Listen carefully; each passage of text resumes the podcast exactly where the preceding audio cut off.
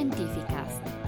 Latitudine Zero. Presentano Big in Japan. Cronache dell'isola dei mostri e del fantastico giapponese.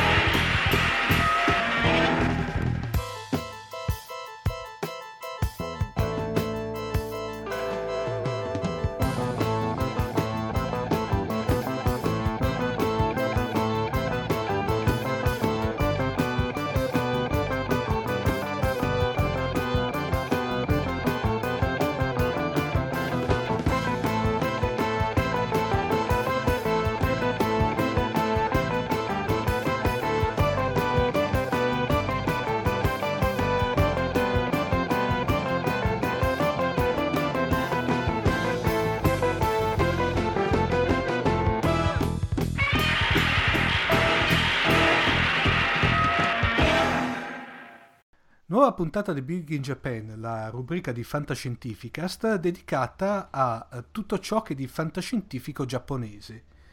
Come gradito compagno di viaggio in questa nostra nuova puntata ho con noi il nostro uomo dal Giappone, Marco Casolino. Ciao Marco! Ciao Omar, ciao a tutti. Rieccoci qui per una nuova puntata sulla fantascienza giapponese. Dunque, oggi Marco parliamo di uh, una pellicola che si è ritagliata un posto molto importante nella, non solo nella cinematografia, quella che potremmo definire kaiju, ma anche tokusatsu in generale. Eh, non perché sia particolarmente eh, interessante, anzi come kaiju eiga proprio nel senso stretto, cioè film di mostri, è una pellicola di tono minore perché l'unico mostrone che c'è appare per pochi minuti e poi è una, è una presenza veramente tanto di, come dire, perché ci doveva essere. Sì, sì, per motivi sindacali. Esatto, cioè, esatto, bravissimo. Uh, ma perché uh, nella vicenda dello svit- svitato capitano di questa nave, ragazzi parliamo di Atragon, uh, che è Kantei Gunkan, giusto Marco si, si dice così? Sì, Kantei Gunkan sarebbe la, la, la, la non è la, corazzata sul fondo del mare. Eh, non è Senkan, eh. Yamato è Senkan che è Battleship, nave da guerra. Gunkan è fatto da eh, Ugun è esercito e Khan è nave da guerra, quindi mentre Senkan è guerra e nave da guerra. Sempre di guerra, sì. Eh, noi qui però la, la, chiamiamo come il titolo con cui è uscito, diciamo il titolo internazionale con cui è uscito anche in, eh, in Italia che è Atragon. Atragon mh, mm, è una vicenda che eh, non, non, ha... Eh, ehm, è incentrata proprio su questa vicenda di questo svitato, svitato capitano che è freddo difensore dell'onore che lancia in resta, parte a bordo de, di questo super sottomarino super accessoriato, no? perché full optional come si suol dire, se volete un po' con un parallelismo con uh, l'illustre predecessore, il capitano Nemo, contro il popolo intero di Mu, del famoso Mu che uno, tanto per dire, i pochi che non lo conoscono, era uno dei continenti uh, leggendari insieme ad Atlantide. Uh, dentro questo film, Marco, tutti, eh, ci sono elementi che ispirarono eh, tutta la fantascienza nipponica successiva, soprattutto televisiva. Infatti parliamo eh, soprattutto del super sottomarino che, fra parentesi, piacque molto più di Manda che il kaiju che appare all'interno del film e il suo design influenzò molte serie televisive successive come Heisenberg, Born Free, Risveglio dei dinosauri, che tra l'altro ne avevamo già parlato in una puntata di Fantascientificast, che erano prodotti tra l'altro dallo stesso Eiji Tsuburaya, che era il mago degli effetti speciali. Ehm, diciamo, Marco, che l'articolata e complessa uh, vicenda di Atragon ci parla del mitico com- continente Mu, come dicevamo prima, che la leggenda vuole che anticamente situato al centro dell'Oceano Pacifico, prima di inabissarsi a causa di un ben precisato cataclisma e di questo mistero di un potentissimo sottomarino giapponese scomparso alla fine della seconda guerra mondiale. Tra l'altro eh, la vicenda è, è, affascinante perché base, si basa almeno in parte su eh, fatti autentici in quanto eh, nel corso del secondo conflitto mondiale, eh, verso, diciamo soprattutto verso la fine, il Giappone costruì i più potenti sottomarini allora esistenti eh, che erano sono rimasti tali fino all'avvento dei primi con la propulsione nucleare. Erano i, i cosiddetti sottomarini classe I, erano lunghi più di 100 metri, erano dotati di, di larghissima autonomia, infatti erano stati anche proge- progettati per fare, come dire, eh, da spola eh, nelle attraversate oceaniche fra, eh, da spola fra il Giappone e la Germania, che facevano parte ovviamente dell'asse. E fu uno di questi giganteschi sottomarini a silurare ed affondare l'incrociatore pesante USS Indianapolis, quando di ritorno alla sua missione segreta di trasporto della bomba atomica destinata in seguito poi a colpire la città di Hiroshima.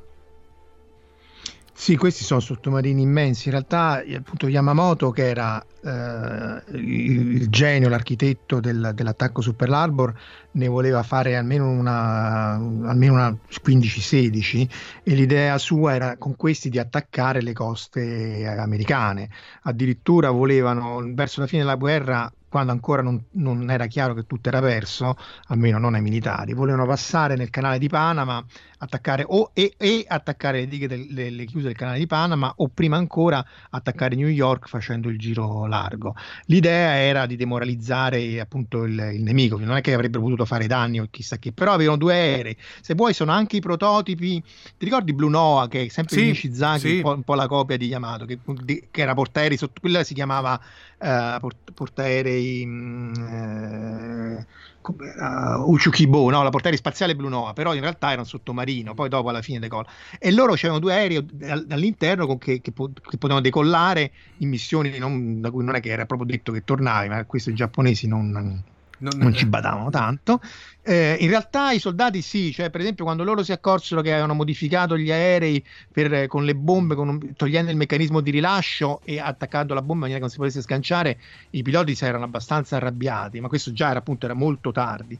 Però appunto l'idea era che io ma, porto il sottomarino fino alle coste statunitensi, lancio un attacco demoralizzante e in qualche maniera sposto la, il fuoco eh, inteso di, di, di, di, geopolitico e strategico, un po' come fecero col bombardamento di Berlino nel, nell'Inghilterra, che in qualche maniera fece spostare l'attacco della Luftwaffe dalle difese eh, del, delle coste inglesi a Londra, quindi tantissimi morti, Coventry e così via, però e, e la Luftwaffe si spingeva troppo in avanti, aveva più perdite e soprattutto poi ehm, non avevano nessun vantaggio eh, tattico, strategico dal punto di vista delle difese aeree. E questa era la sua idea. Tra l'altro, lui aveva anche avuto l'idea, e quello fu fatto anche lì. C'è il mitico 1941, il film. Sì, quello con John Belushi. con John, John Belushi di Jonathan Landis. Sottovalutato un po'. Sì, in effetti eh, Che c'era che lì c'era il sottomarino, credo che gliel'avessero venduto i tedeschi che non funzionava, sì, c'era tutta una serie di... Che si era rotta e... la bussola, mi ricordo. sì che stava nelle patatine, esatto, sì. quello è un gran film. E insomma lì la cosa era, eh, eh, e successe veramente, cioè loro lanciavano eh, dei palloni atmosferici che incendiari. Non erano i, i, famosi palloni fugo, se non sbaglio, una cosa sì, del genere. Esatto, esatto. Esatto, per incendiare, per bombardare San Francisco e così via. Dopodiché questi fecero poco o niente, ma riuscirono a causare degli incendi sulle coste della California. Solo che questo fu tenuto completamente segreto per evitare di far sapere al nemico che, che, questo tipo di attacchi aveva successo. E quindi poi in realtà loro pensavano che non aveva avuto successo per niente mentre un minimo uh, risultato c'era stato. E quindi per tornare sul sottomarino uh, portaerei, sottomarine e così via appunto come dici tu aveva un'autonomia immensa poteva fare il giro del mondo due volte semplicemente perché si portava con sé il combustibile. Aveva anche uno scafo cioè era talmente grande che eh, sai che i sottomarini hanno due scafi, lo scafo mm. esterno dove c'è tutta l'infrastruttura, le antenne, i mm. sistemi che non hanno bisogno di stare a pressione e lo scafo interno che è quello pressurizzato. Di solito è un cilindro eh, perché regge meglio la pressione, eh, va più profondamente e così via. Questo aveva due, due, semicilindri attaccati uno all'altro che poi si fondevano in un unico cilindro, quindi è un, è, è, era molto più largo e, ed era molto più complesso per saldare questi due cilindri insieme.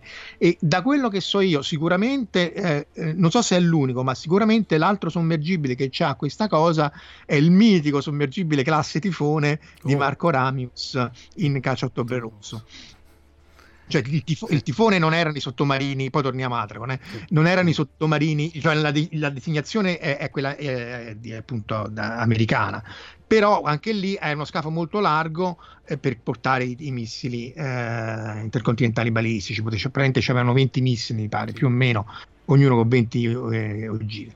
E quindi, insomma, questo è rimasto un, un, po' come la Yamato, che era la più grande nave da guerra, eh, purtroppo abbastanza inutile ai fini della guerra, perché poi se la tenevano come jolly, non, non usavano... Sì. L'unico, eh, l'unico, l'unico, eh, cosa forte della Yamato sostanzialmente è che è una grossissima incassatrice di colpi, perché per, per, mi pare che per affondare lei la gemella Musashi avevano praticamente scaricato mezzo arsenale sì. americano. Sì. Perché... 400, 400 aerei, 20 mm. torpedi e così via.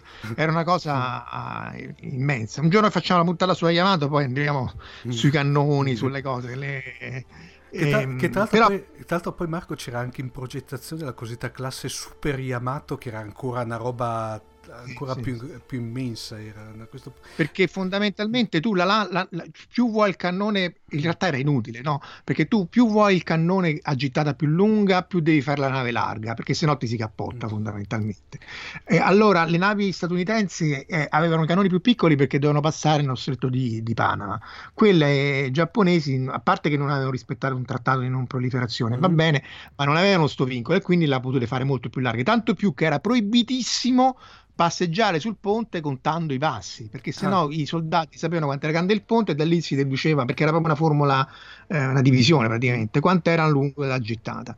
E solo che poi, poi sono venuti gli aerei e quindi poi alla fine tu della gittata dei cannoni non è che te, ci fai tanto, tanto più che poi Yamamoto ha attaccato con gli aerei per l'Arbor, non è che... Comunque... Le, le, Comunque Marco, dopodiché rientriamo, rientriamo in... Sì, sì. No, mi confermi che comunque all'inizio, diciamo, della, e per diciamo, gran parte dell'inizio della, dell'entrata della seconda guerra mondiale, la marina giapponese era all'avanguardia dal punto di vista tecnologico.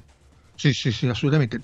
Yamamoto, Yamamoto aveva studiato in, in, in, sì, in, Giappone, aveva studiato in America, sapeva perfettamente eh, la, le capacità uh, strategica di produzione degli Stati Uniti ha detto qua l'unico modo per uscirne vivi, perché sapeva che era una follia, eh, è eh, attaccare e costringere gli Stati Uniti a un armistizio, una resa, un accordo entro un anno. Alla lunga avremmo perso sicuramente. E infatti così andò, solo che nel frattempo lui fu ucciso relativamente presto nella guerra perché gli americani avevano decrittato il codice segreto uh, Purple uh, già dai tempi di Midway, infatti Midway loro sapevano che avrebbero attaccato lì e quindi poi sapevano che Yamamoto avrebbe preso un aereo da un certo punto a un certo punto e mandarono una missione per abbatterlo e, e, e fatto fuori lui ehm, insomma gli altri per quanto bravi non erano assolutamente alla sua altezza. E, però la Marina era assolutamente all'avanguardia non, ma infatti l'attacco iniziale fu completamente vincente. Loro eh, poi c'è tutto questo dibattito se lo sapevano o no degli americani mm, dell'attacco sì. di Pearl Harbor. In realtà eh, alcuni punti in intelligence lo sapevano. Poi, come al solito, hanno dato la colpa a Kimmel e Short, che erano rispettivamente il capo del, delle forze di terra e delle forze marine a Pearl Harbor. E solo molto, molto, molto più tardi furono in qualche maniera uh, riabilitati. Come pure credo che pure il capo del, il, il capitano della Indianapolis pure fu riabilitato molto molto dopo perché comunque alla fine insomma a qualcuno devi dare la colpa. Eh, eh, non... diciamo Marco che però ah, stiamo accumulando materiale per comunque ci, materiale per una puntata di di la sindrome di Nomaru eventualmente. Così sì, no? sì, sì, sì, la seconda, guerra, seconda guerra mondiale. ecco. Direi Marco, torniamo, torniamo, torniamo a quello col missile. Allora, esatto. Torniamo ad Atragon e direi di passare la linea alla nostra Elisa che ci racconta Atragon.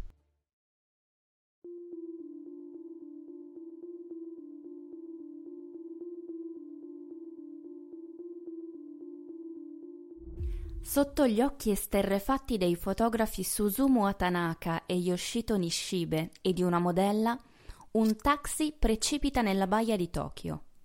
Poco prima avevano scorto uno strano subacqueo emergere dalle acque, per ripiombare subito dopo, accecato dai flash dei paparazzi che sentivano odore di scoop.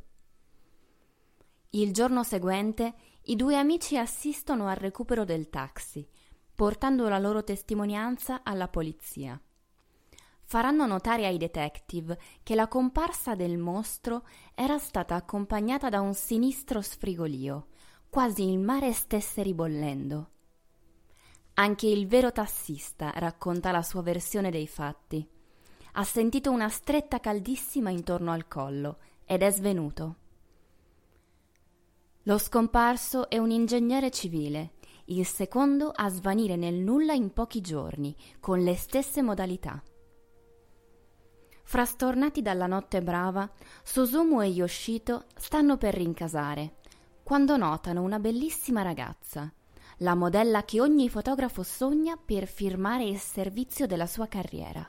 Si tratta di Makoto Shinguji, figlia del capitano Shinguji dell'imperiale marina giapponese, scomparso con il suo equipaggio alla fine del secondo conflitto mondiale.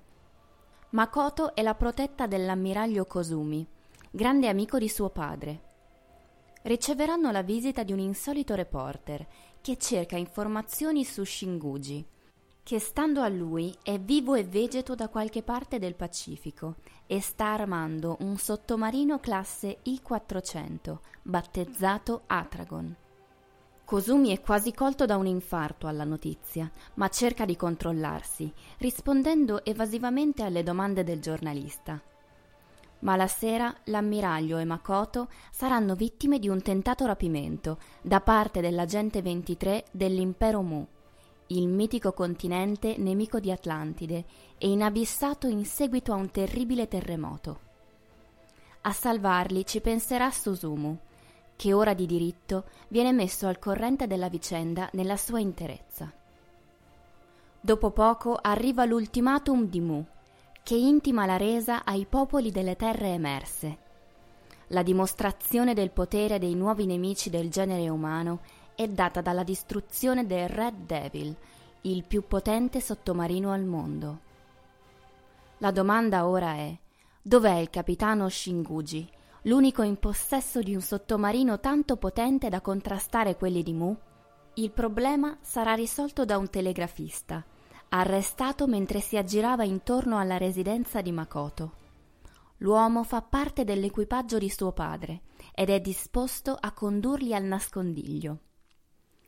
Partono per l'avventura l'ammiraglio, Makoto, Susumu e il reporter.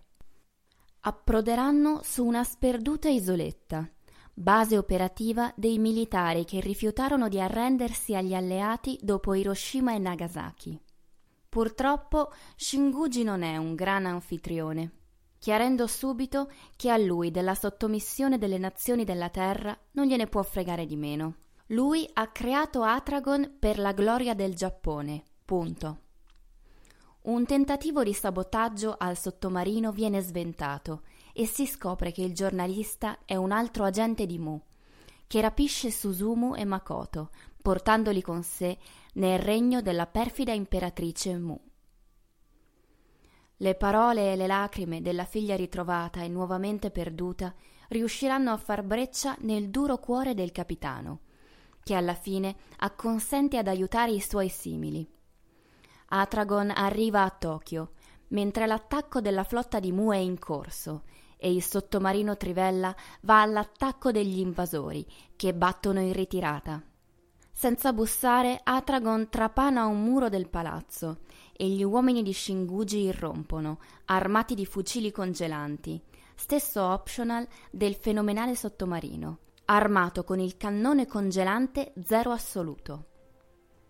Susumu riuscirà a portare in salvo l'amata, evitando così di finire sul menù del dio sacro dell'impero, il dragone Manda.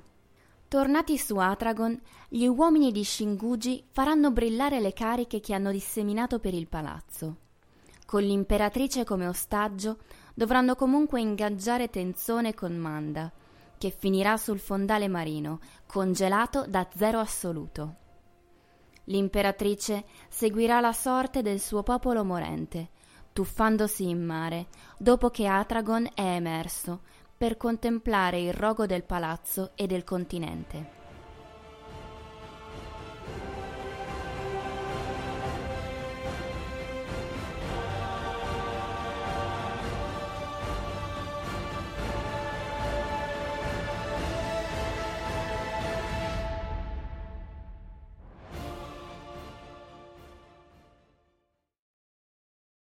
In the town where I was born lived a man who sailed to sea, and he told us of his life in the land of submarines. So we sailed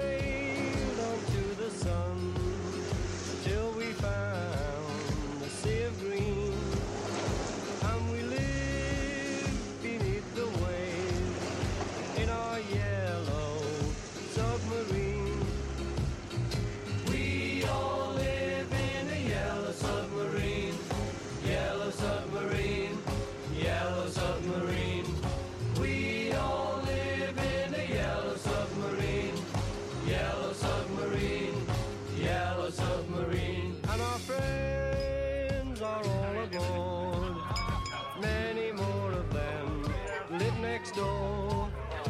And the band begins to play.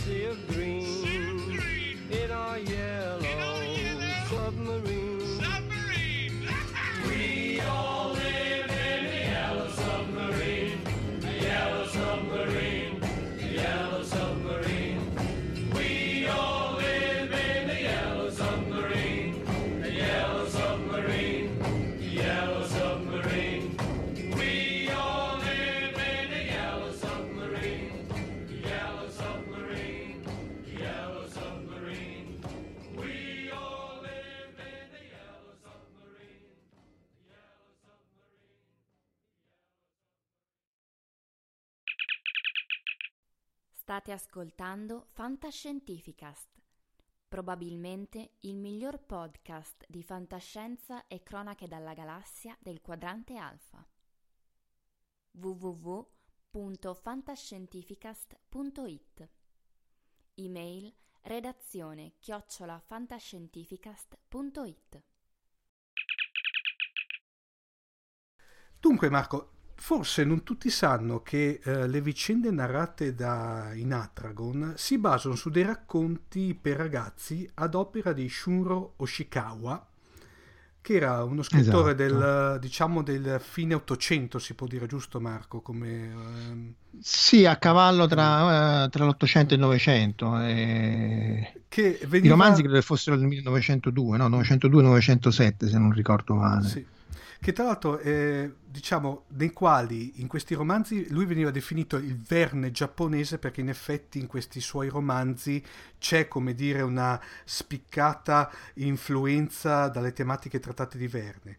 Eh, ciò, tra l'altro, fa comprendere inoltre quanto eh, gli argomenti fantatecnologici eh, siano in fondo da sempre nel ehm, tipici del Giappone moderno, ovvero dai tempi della restaurazione Meiji, no? che è praticamente quella che eh, si può dire, diciamo, sta non allargando il discorso, ma è quella che ha dato il là alla trasformazione del Giappone in una moderna nazione, corretto Marco? Esatto, esatto, esattamente. E... Tra l'altro poi... Lì c'è tutto un discorso che dobbiamo fare un giorno perché Rioma, Mm? quello che fece, ma poi ci pi- picchiano perché dobbiamo, no? Rioma, No. che è quello che poi diede là alla rivoluzione giapponese che fece veramente partire la rivoluzione contro la- lo shogunato e l'impero, si trova in Gordian, cioè quel tizio giapponese che in Gordian cerca di unificare tutte le tribù per... eh, No, no, no, eh, questo, questo mi mancava Marco. Eh, perché se io l'ho scoperto, cioè solo rivedendo Guardian dopo vent'anni, perché c'era sto giapponese che andava in giro per tutte le tribù e metterli d'accordo. E in realtà poi leggendo il, il libro su Ryoma che fa- ehm, ehm, narra tutte le sue vicende, capisci, infatti si chiama Ryoma, capisci che è lui e che invece nella- nel- storicamente cercava di mettere d'accordo tutte le varie eh, fazioni, i vari gruppi del, fondamentalmente del sud del Giappone a prendere le armi e allearsi contro lo shogunato. Eh, un giorno che facciamo Gordon e i robottoni dobbiamo, ce la studiamo meglio e ci torniamo. No, ma direi che detto qui Marco stiamo facendo una sorta di crossover nostro interno fra la, fra la sindrome di Nomaru e fantascientifico. Eh, sì, sì, Stupendo sì. questa cosa qua. Eh, di- un, altro, eh, un altro aspetto importante è rappresentato poi dal fatto, Marco, che quella di Atragon è una vicenda di scontri navali e nella storia del Giappone moderno, sin dalla vittoriosa battaglia di Port Arthur, che è stato quell'episodio in cui per intenderci, i giapponesi avevano, perdon- perdonatemi il termine, mazzolato i russi. Eh, parecchio, nel 1905. Eh, la, marina, eh, la marina militare è considerata la principale arma d'offesa, di offesa e difesa del paese. Entriamo, Marco, un attimino un pochino più nel tecnicismo, prima di parlare un po' degli interpreti. C'è da dire che eh, in Italia Atragon lo conosciamo battezzato come Atragon, che fonti non ufficiali riportano come una sorta di eh, abbreviazione di Atomic Dragon, ma il vero Sì, nome di esatto. Atragon è Gotengo, vero Marco? Esatto, esatto. Cioè, anche Wikipedia giapponese riporta, che appunto lascia il tempo che trova come le altre, ma insomma, riporta questo portmanteau di Atragon Atomic Dragon. Gotengo, eh, sì, è il nome della nave. Non sono riuscito a capire se eh, da- il nome Gotengo risale ai romanzi di- eh, che tu hai citato, che appunto sono del 1902 e del 1907. Eh, in realtà il link c'è eh, al- al- ai romanzi scannerizzati sulla Biblioteca Nazionale Giapponese, però eh, non si riesce a fare un search. Se però qualcuno che sa giapponese meglio di noi ci potesse dare questa informazione sarebbe divertente. Allora, Goten- Go, Gotengo sarebbe eh, roboante cielo è una nave da, da guerra, cioè il primo Go è fatto da tre ideogrammi eh, di, di- di- di carro, di ruota, eh, lo stesso, che da solo si legge Sha come, o Kuruma, cioè ruota è praticamente un, ca- un carro visto dall'alto, col, col sedile e le due ruote. Eh, infatti Gun, in realtà il carro visto dall'alto è una specie di parafango a significare che è un carro corazzato. Eh, invece se tu prendi queste tre, ruo- se- se tre ruote, questi tre carri, li metti in un unico idrogramma, eh, compattandolo uno sopra e due sotto, fai questa cosa roboante perché è, è- è un qualcosa che evoca il rombo appunto di, di- di carri lanciati nella pianura cinese, perché questi sono idrogrammi cinesi eh, che si scontrano mh, eh, in battaglie epiche anche per l'epoca. ehm, eh, appunto per le epoche storiche cinesi che sono più o meno confrontabili con quelle romane o anche pre-romane. Dopodiché Ten è cielo e poi l'ultimo Go eh, vuol dire è la desinenza per dire nave da guerra, perché i- i- allora, una delle cose che rende il giapponese ancora più semplice di quello che uno può pensare è che tu le cose che conti ci devi aggiungere un suffisso che dipende da dalla forma o da quello che stai contando. Quindi, che ne so, se tu hai 5 fogli, dici go- mai, cioè 5 mai per una cosa sottile, se c'hai 5 bottiglie dici eh, eh, pon perché è una cosa um, cilindrica, se è una nave commerciale tu lo, lo potresti sapere e lo dovresti sapere perché si chiama Maru, Maru. perché Mm. Star, Star Trek 2 è Kobayashi Maru, Maru. perché, eh, perché la desinenza appunto di, di nave non da guerra, eh, mentre appunto tutte le navi da guerra, tipo il Nautilus di Nadia, il mistero dell'arbitra azzurra, Atragon e così via, hanno Go come desinenza. Quindi sarebbe la nave da guerra c'è cielo roboante. E, che insomma è un signor nome, sia dal punto di vista grafico che dal punto di vista mh, tuono del cielo, se vuoi, però non è tuono del cielo, sarebbe un altro ideogramma. È un ideogramma molto forbito e raramente si usa, sono questi ideogrammi appunto che magari io so questi non so come si dice cucina perché appunto c'è, c'è una- tutta una specializzazione. Infatti mi, mi pigliano in giro e dice ma non sai neanche questa cosa? Dico no in realtà no perché appunto pentola sono queste cose normali. Però eh, cielo roboante te lo so dire. Non, non c'è da esserne figli ma comunque E però questo qui tu sai meglio di me, infatti eh, ci racconterai che questa nave chiamata così ritorna più volte nella filmografia giapponese. Assolutamente sì, Marco. Allora, di- diciamo che, allora, a parte che Gotengo eh, ritorna eh, in una, in un- ma più, più che in un cameo in quel film che eh, io amo in maniera, come si può dire, No, non mi dire cosa, non, mi- non- non dire cosa, sì, dai, no, dillo. viscerale che Godzilla Final Wars. Che, Ah, dolore, dolore. No, sai, per me quella è, è, è- è la summa di tutte eh, le cose. Ma poi anche, eh, oltre ad aver, come dicevamo in precedenza, ispirato altri cartoni, ma poi anche compare in quel film di John Fukuda che era Guerra Spaziale, tra l'altro proprio Sì. chiamandosi Gotengo. Diciamo che non, non c'entrano niente, eh, sono molto simili, ma non hanno, come posso dirti Marco, una sorta di parentela, fil- eh, parentela no? legame di un vincolo di parentela. Sono assolutamente identici. In più, eh, tra l'altro, Marco, c'è da dire anche un'altra cosa, che ehm, è stato, ehm, a parte che Atragon è stato poi successivamente riproposto più volte al cinema, tra l'altro anche in tempi abbastanza recenti, eh, c'è da dire anche che era stato tentato nel 95-96 di fare una serie animata. Ma Marco, mh, parlaci un attimino di più, mh, più dettagliatamente la trama di questa serie animata. Ma eh, dunque, questa è una serie di OV del 93-94, dunque inizio anni 90, eh, due episodi in realtà, non hanno, 95, eh, non ne hanno portata tanto avanti e l'idea appunto lì è la stessa, solo che eh, in quel caso loro dicono che il, il- il capitano nostalgico in realtà lui eh, è al comando di una nave classe Yamato. La Yamato furono fatte tre, appunto, tre eh, esemplari, la Yamato, la Musashi e la Shinano, che però fu convertita in portaerei e affondata, e, e poi c'erano queste due eh, finte super Yamato e, i- che si scontrano appunto alla fine della seconda guerra mondiale. Poi questa sparisce, va sull'analogo dell'isola misteriosa del capitano Nemo e e appunto eh, viene utilizzata per combattere il malvagio impero di Mu anche in questo caso. Non era una serie, insomma, mh, era carina, c'era una cosa molto tecnica su, su come funzionavano eh, i cronometri perché c'erano, se non ricordo male, è un po' che non lo vedo, dovevano disattivare la barriera e far fuoco in qualche centesimo di secondo. Non- non- c'ho anche qualche cella, tra l'altro, da qualche parte a casa che le, le vendevano anni fa ancora le cell originali di questa, di questa serie. E vabbè, questa è, eh, sì, scusa. No, no, tra l'altro eh, volevo dire che eh, non so se è ancora trovabile, eh, c'era una splendida edizione di Atragon in DVD che eh, edito da Yamato Video che in un unico DVD c'era Atragon, proprio il film, più i due, eh, i due, i due episodi della serie animata, volevo solamente dire questo. Non so se però è ancora reperibile o è andato fuori catalogo. Ma probabilmente su eBay o da qualche Sì. parte si può sempre trovare. Poi mancano, non, non mi ricordo più, l'abbiamo parlato invece di, di dove ricompare la Gotengo in Guerra Spaziale, eh? Sì, ne abbiamo parlato, eh, sì, ne abbiamo parlato. che è un'astronave appunto. Sì, che una appunto astronave per che però non, non c'entra, non c'entra assolutamente niente con, diciamo, si parlano, si chiamano tutti e due Gotengo, ma sostanzialmente non hanno nessun tipo di, di parentela.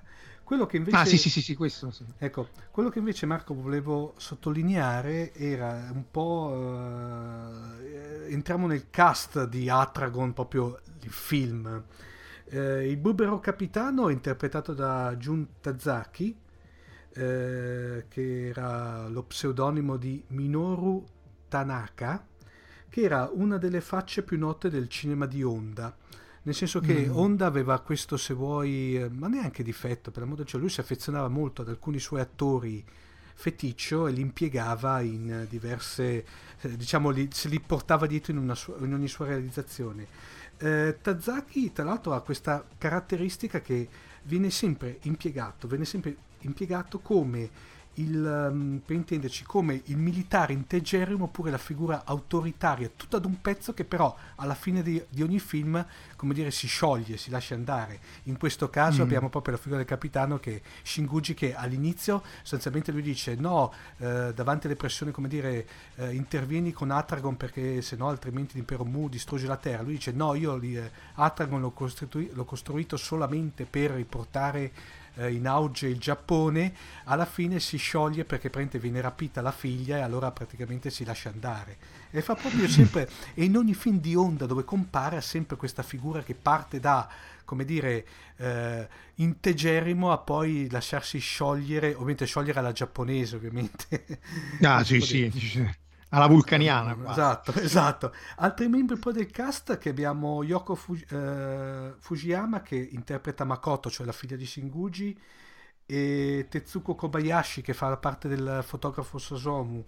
E tra l'altro eh, tutte e due molto giovani e tra l'altro devo dire la verità, nonostante giovani però molto in, in palla in questi ruoli.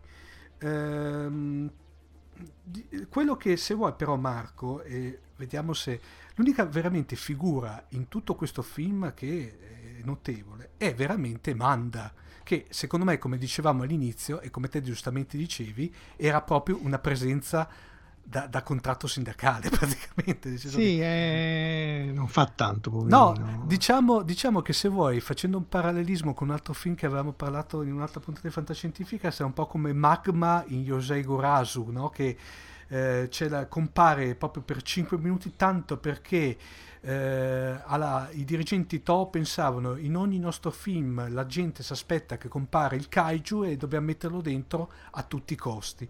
Idem qui manda, non tira, come posso dire, non non, non aggiunge né toglie niente alla vicenda. eh, in questo caso, magari forse a differenza di Magba in Yosei Gurasu, eh, che lì proprio era veramente cacciata dentro a forza la presenza del kaiju, qui invece è un pochino più aggregata all'interno del film.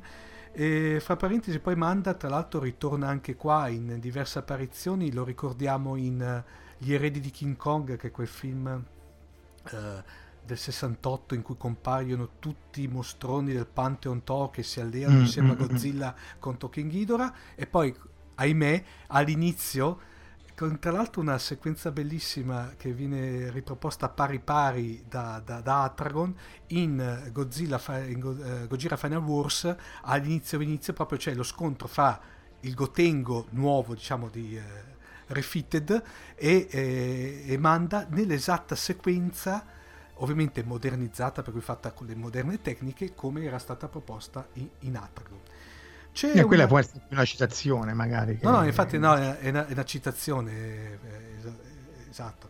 Eh, c'è da dire una cosa, Marco, ehm, perdonami una piccola nota storica. Il- per la prima volta, allora, Atragon non è mai uscito in Italia nelle sale cinematografiche e fu trasmesso per la prima volta, nella, stranamente, nella eh, televisione italiana, alla RAI per intenderci, nel 1972, per cui parliamo di un po' di anni fa, Eh, sì. in una sorta di eh, rubrica tra fantasia, eh, tra realtà e fantasia nel format pomeridiano che era la TV dei ragazzi. E ehm, diciamo era stato fatto diviso brutalmente in due parti ed era però stato messo all'interno di questo contenitore che, ehm, in cui era- erano, erano incluse delle interviste e dei documentari a vari studiosi eh, sulla ricerca di testimonianze intorno alle antiche leggende dei- dei- delle mitiche civiltà di Mu Atlantide. Ecco, per- Un po' alla Peter Colosimo, insomma, che era molto sì, eh, io adesso sinceramente non ricordo allora, diciamo che poteva essere più a Peter Cosimo, mi viene in mente il nostro amico Giacobbo. non- Sì, eh. sì, un antilitteram, però sì. ma- Coincidenze, ma a noi di Voyager piace credere di no. Insomma, per, per quanto, per quanto, insomma, despisable, eh, comunque alla fine poi certe cose entrano nella, nella cultura generale. Anche perché poi, tra l'altro, Mu bisognerebbe, ma bisog- ce la studiamo bene e facciamo una puntata perché Atlantide risale appunto ai tempi di, del Timeo Eclizia di, di, di- di Platone, ma Mu credo che sia una cosa inventata più di recente. No, è, mo- è molto più recente, sì. È vero? Eh, molto più eh, recente. tipo Dopo- set- 800, 700. è una Dopo, cosa- ovviamente, dopo ovviamente dice tutta la, come si può dire, la fantamitologia che è arrivata a dire che ovviamente esistevano tutte e due, c'erano, erano due superpotenze un po' sulla mezza storia del, non so, del blocco, a suo tempo del blocco sì, sovietico e del blocco americano. Lì non si è mai capito se i Mu erano i buoni, Atlantide i cattivi o viceversa. Eh, dipende, dipende da dove, da, appunto da dove te la... punto- Esatto, da dove la vedi? serie No, Perché sostanzialmente... ti ricordi, ti ricordi eh, scusa, ti, Sì. ti ricordi Moby Dick 5? Sì, che era quell'altra sì, serie sì. eh, eh, lì erano Mu contro Atlantide, e Mu- lì erano i buoni, erano Mu con la balena bianca, no? Sì. E gli Atlantidei erano i cattivi. Beh, ma quindi- per arrivare a qualcosa di più recente e di più italico, c'è per esempio c'è stata a un certo punto tutta una sorta di ciclo narrativo all'interno di Nathan Never, il fumetto della Bonelli, in cui anche lì si parlava di Mu Atlantide, anche lì Mu erano i buoni e Atlantide erano i, Cattivi, i cattivi. sì. Chissà perché questa cosa qui stranissima, non so, mm, boh, non, non, non riesco a spiegarla questa connotazione, diciamo, di, di buoni e cattivi. Beh, in, in Nadia c'è solo Atlantide e Mm. sono cattivi, nel senso che la nuova Atlantide sono i cattivi, i cattivi. in realtà erano buoni lì prima che facessero il colpo di Stato. E lì c'è solo Atlantide, anche perché poi eh, credo che anche in Giulio Verne loro a un certo punto vanno, trovano le rovine di Atlantide affondate. No, tra tra l'altro poi Mu è forte Marco perché ritorna in una sorta di riedizione, però come Sitopia, scritto Seatopia, no? Sitopia Ah. in un altro film kaiju che magari ne parleremo, che è quello che è eh, ai confini della realtà, che era Godzilla contro Megalon. E, ah, ah. tra l'altro lì è praticamente il eh, Megalon, che era il kaiju antagonista di turno di Godzilla, era praticamente una sorta anche lì di dio protettore, come peraltro era Manda. Manda eh, in Atragon è una sorta di dio protettore di, di, di, di Mu. Di Mu, sì, sì. Esatto, invece lì Atragon era il prote- eh, pardon, eh, Megalon era il dio protettore di Sitopia, che è una sorta di Mu ante litteram. Eh, com- tutto sommato, ti ho detto, io lo consiglio come io lo eh, devo dire la verità, a parte averlo visto un po' di tempo fa, me lo sono rivisto in, eh, in quest'ultimo periodo proprio per poter fare questa rubrica, questa puntata. Devo dire la verità, è un bel film, tra l'altro, nel senso che mm, ne- a livello di tokusatsu, insieme all'Attitudine Zero, è uno dei miei film preferiti, nel senso che è il classico film che scorre veloce, non ha momenti, momenti come dire, di, di, di bassa... Di stanca, sì. stanca. È ancora attuale, ovviamente, tenuto conto de- degli effetti speciali e del periodo in cui è uscito. Forse l'unico, l'unico, al di là di Manda, ma to- tanto per quel che appare si può passare sopra, l'unico come dire, appunto che posso farle è sostanzialmente questo, i, i- come si dice, Muiani, gli abitanti di Mu, come li possiamo chiamare, no? Mu- Muenzi, Mu- Muenzi. Muoni, Muoni, Muoni, i muoni, che praticamente lì sembrava sta grande potenza, ma alla fine della fiera, tranne i, i due so- hanno questi sottomarini abbastanza avveniristici, ma poi eh, quando parte l'invasione di Mu si vedono questi sorta di subacquei per cui sono fatti un po' a risparmio, ecco, mettiamola su questo punto di vista. Però se si riesce, ovviamente, come diciamo sempre, a passare sopra queste cose qui, che se volete sono anche eh, hanno una splendida ingenuità, ok? Di fondo, però vale la pena rivederle, ecco. Ah sì, re- regge, secondo me eh, anche lì bisognerebbe fare un po' un'analisi senza troppe pretese. Secondo me questi film tipo Latitudine Zero, Atragon e così, avendoci loro la nave o astronave che sia, in qualche maniera scompaginano la struttura del kaiju che arriva, io devo combattere ma non so come perché non ho la controarma. È un po' anche se vuoi, saltando completamente tutt'altra parte, Deep Space Nine che finché non gli hanno dato la Defiant nella terza stagione, quelli stavano lì fermi, non succedeva praticamente niente. Allora, in questa, per questo Eh, perché anche l'altro... Marco, eh, perdonami, eh, se volevo fare il parallelo quando era arrivata la White Star in Babylon 5. Ah sì sì sì certo, loro stavano lì, eh, Babylon 5 pure, che comunque è un- è una cosa bellissima, però è chiaro che quando loro gli danno le astronavi puoi fare molte più cose. Qui la, la Atragon come nave, diciamo, nell'immaginario collettivo giapponese è quasi al livello della Yamato, si ritrova molto in giro, cioè, credo ci sia anche un micro cameo in Beautiful Dreamer, il secondo film di Lamu, compare per mezzo secondo, forse era su una scritta, dovrei rivederlo. E, e, e in Daikon i, i primissimi cortometraggi che faceva Hideaki Anno negli anni 80 che erano le, le, le siglette di, di, di, inizio delle convention Daikon 3 Daikon 4 mm-hmm. compare sempre questa famosa Atragon tra l'altro sempre citazione per citazione la, la Gotengo di eh, guerra spaziale a un certo punto lei si apre e esce una specie di, di, di come si chiama il tamburo del revolver da cui escono queste caccia astronavi con cui loro combattono. E quella sta uguale uguale il, il revolver col caccetto che esce nel nuovo Nautilus di Nadia eh, il mistero della pietra azzurra quando, verso la fine della, della serie. Perché appunto idea che hanno che è un una, cultore di questa roba qui eh, cerca di ricitare più cose possibili. La stessa nave nuovo Nautilus sempre di di Nadia eh, è basata su un'altra nave che adesso non mi ricordo, però sempre in uno di questi Kaiju Ega per sua stessa missione, perché poi lui poi si diverte un po' alla Tarantino sì. a metterci più cose possibili dentro. Sì. Quindi insomma ha avuto, eh, credo che compaia anche brevemente in un Uh, di questi Kamen Rider cloni, eccetera. Sì. Eh, e poi, non... I, in Heisenberg, addirittura Heisenberg è proprio è, è, sì, sì, è quello. È lui. Per motivi di copyright, sì. forse non gli hanno. Però insomma, la, la, la, la trivella con cui ladra, con, cioè la trivella col, col sì. coso congelante con cui distrugge Mu e così via. Insomma, l'iconica trivella di Adragon è quella eh, che sta pure in Heisenberg. Gold Channel opened. Da oggi potete supportare Fantascientificast anche con Patreon. Perché Patreon? Realizzare questo podcast è un piacere per noi un momento di svago e un'occasione per parlare di qualcosa che ci appassiona, coinvolgendo una comunità aperta e attiva. Da quando esistiamo siamo entrati in contatto con molte persone e l'entusiasmo rispetto a ciò che facciamo ci ha fatto davvero piacere. Fantascientificast è liberamente accessibile e scaricabile gratuitamente da voi ascoltatori. Nonostante ciò, realizzare un podcast ha dei costi. L'hosting su Podbean, le licenze SIAE, l'hardware e il software utilizzati comportano costi mensili che attualmente sono coperti dai nostri risparmi personali. Molto liberamente voi ascoltatori potete contribuire ad alleviare questi costi.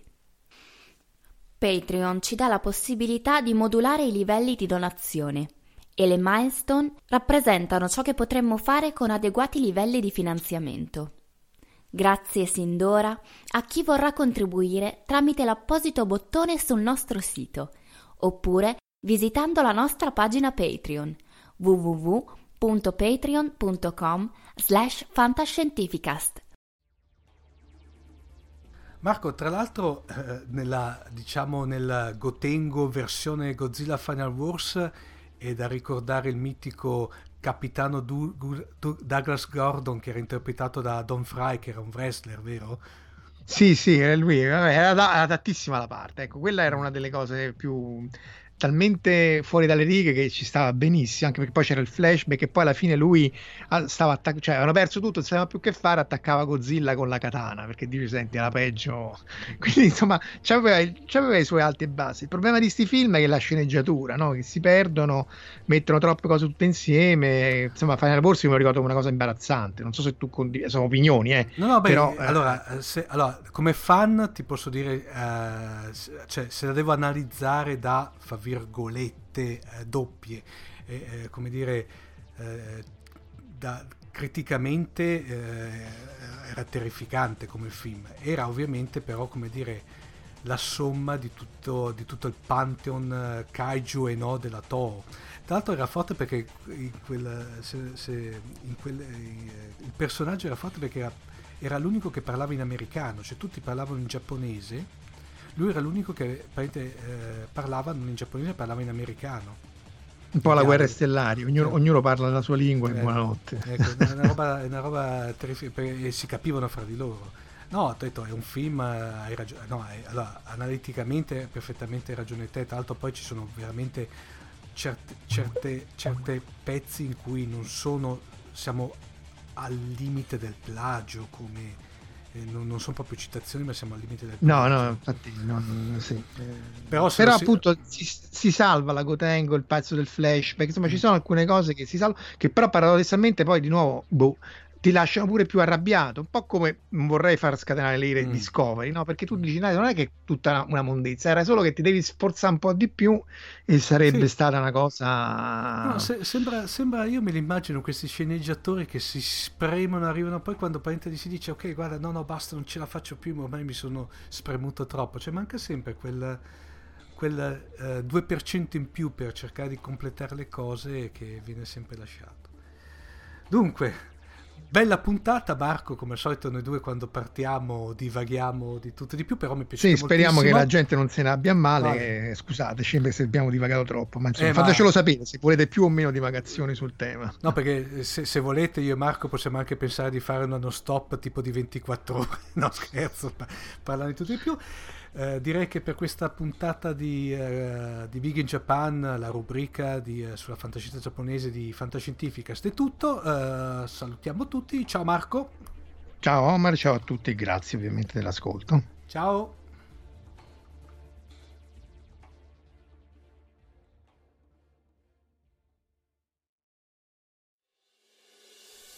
Avete ascoltato Fantascientificast, podcast di fantascienza e cronache dalla galassia.